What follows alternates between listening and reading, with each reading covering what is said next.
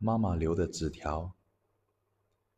抱歉，妈妈要临时出差一个月，这段时间你一个人在家要遵守规则哦，乖乖等妈妈回来。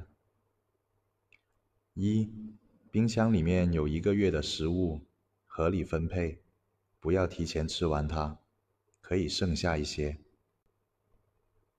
二，如果白天有人敲门。你要用猫眼仔细确认门外的生物你是否认识且完好无损。